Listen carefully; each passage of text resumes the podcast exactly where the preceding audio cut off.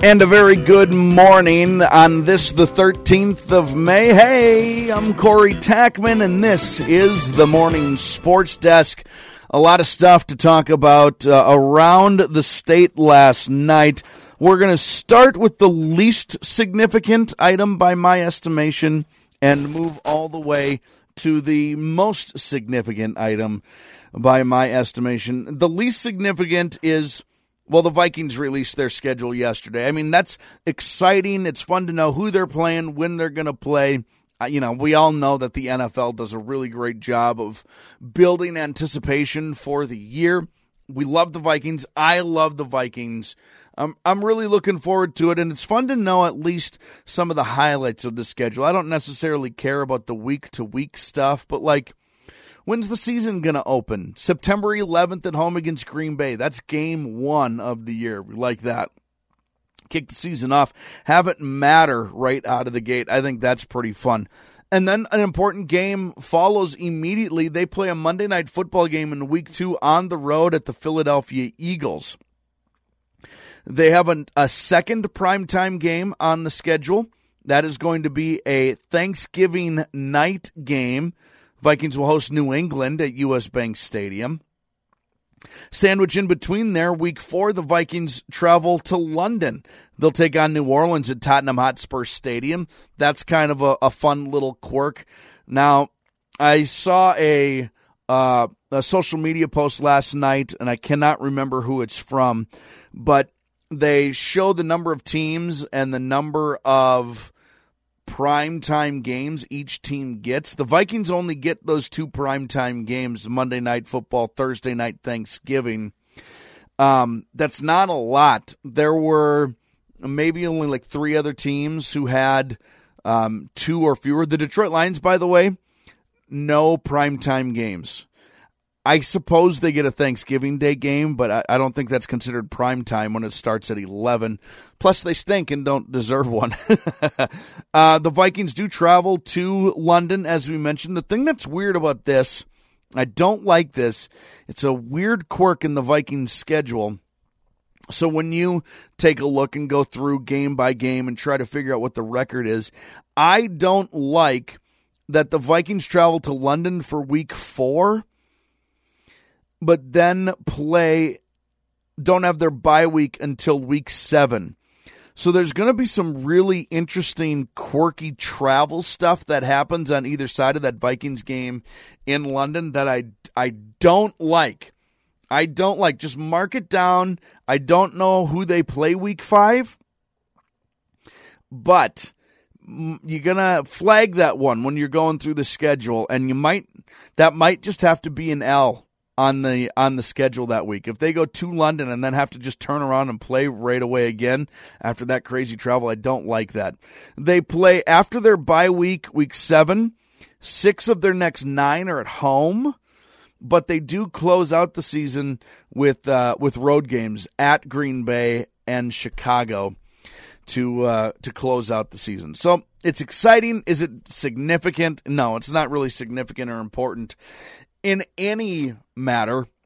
But, you know, right now in in Minnesota state sports there's not much going on because well we lost one more team last night. We'll get to that in in a second. Uh, do want to mention that Minnesota United got a win over Colorado in the U.S. Open Cup yesterday. Uh, that's uh, that's kind of exciting. I guess I guess what happened. You know, the game was delayed Wednesday night. They played Thursday. The only real note I have about soccer because I uh, am, will freely admit my my soccer knowledge is pretty slim. I like watching it but I don't know anything about anyone.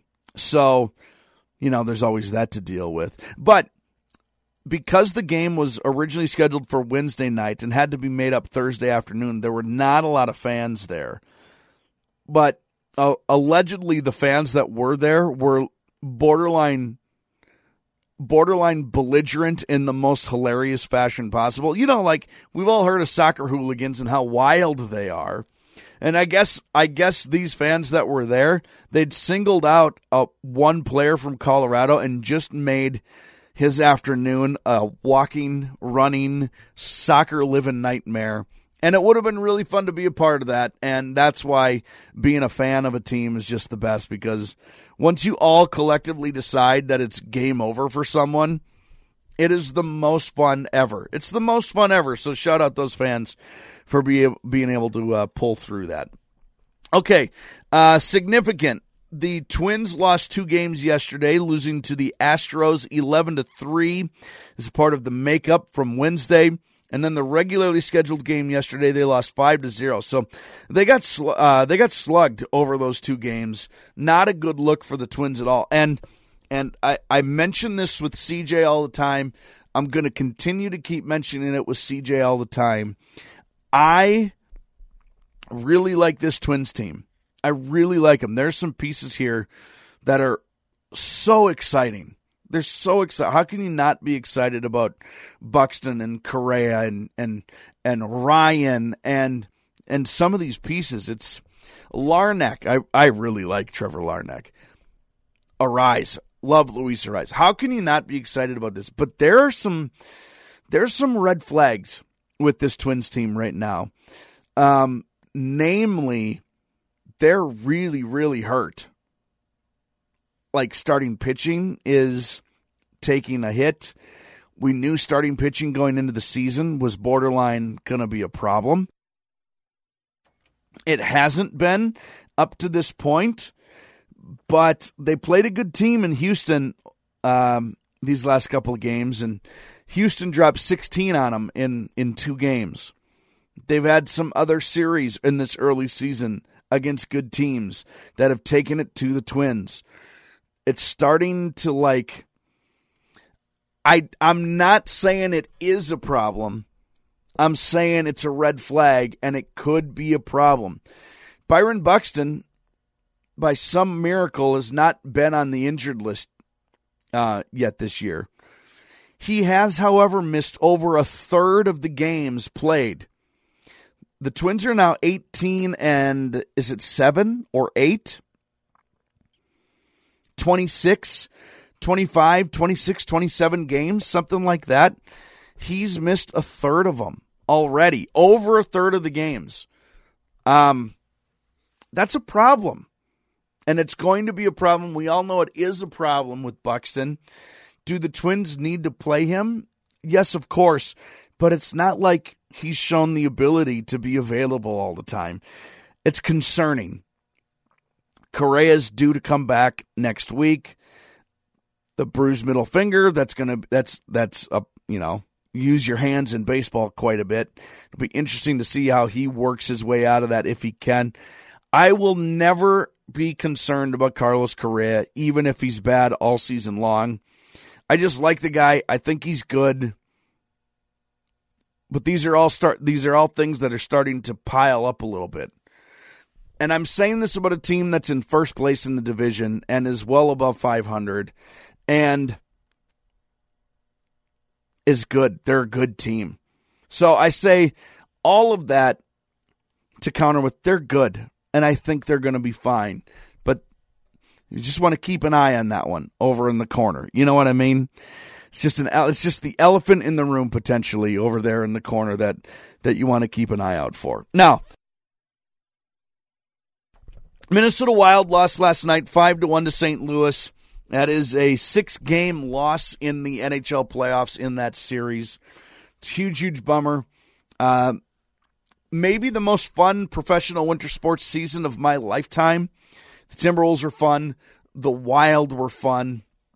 It was cool to have them fun together. It was also, I think, uh, especially then extra disappointing that they both kind of flamed out in the first round of the playoffs. Yet again, it's just something we've grown accustomed to as as Minnesota sports fans.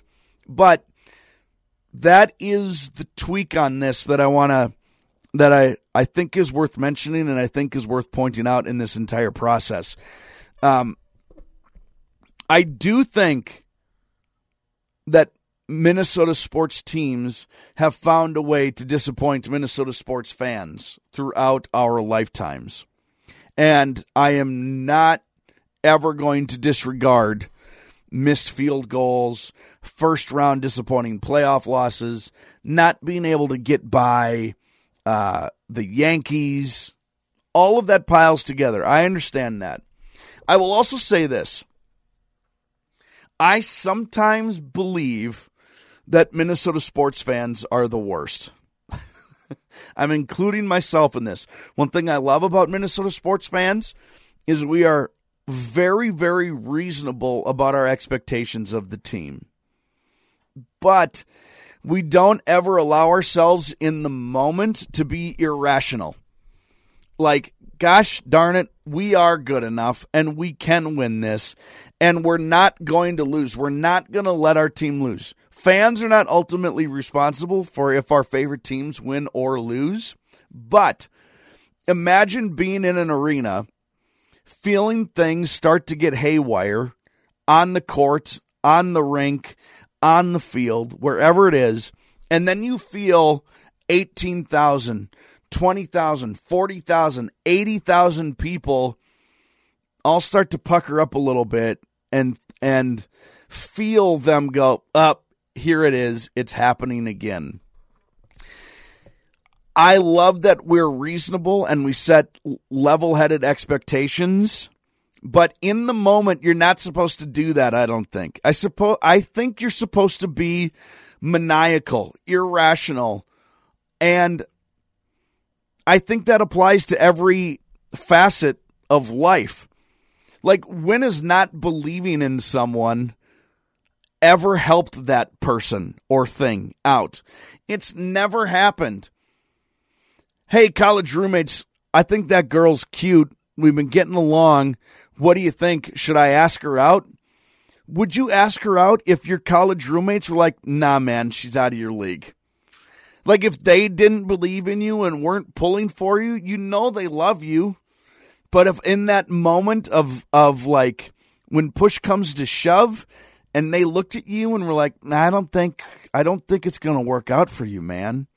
Like that's not they're not being good friends. There's times when it's time to be a good fan, and a good fan means believing irrationally in the moment.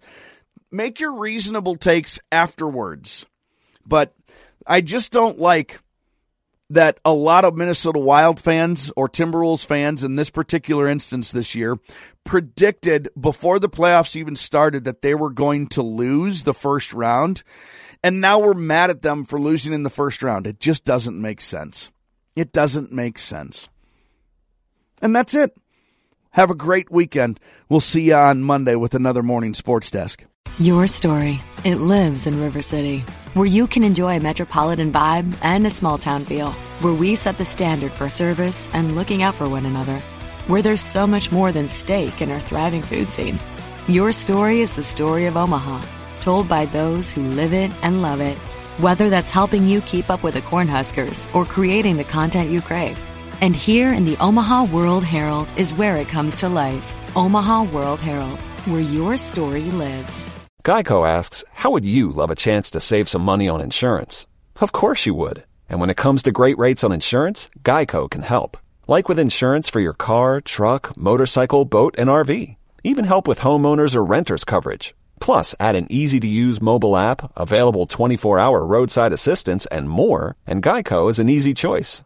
Switch today and see all the ways you could save. It's easy. Simply go to geico.com or contact your local agent today.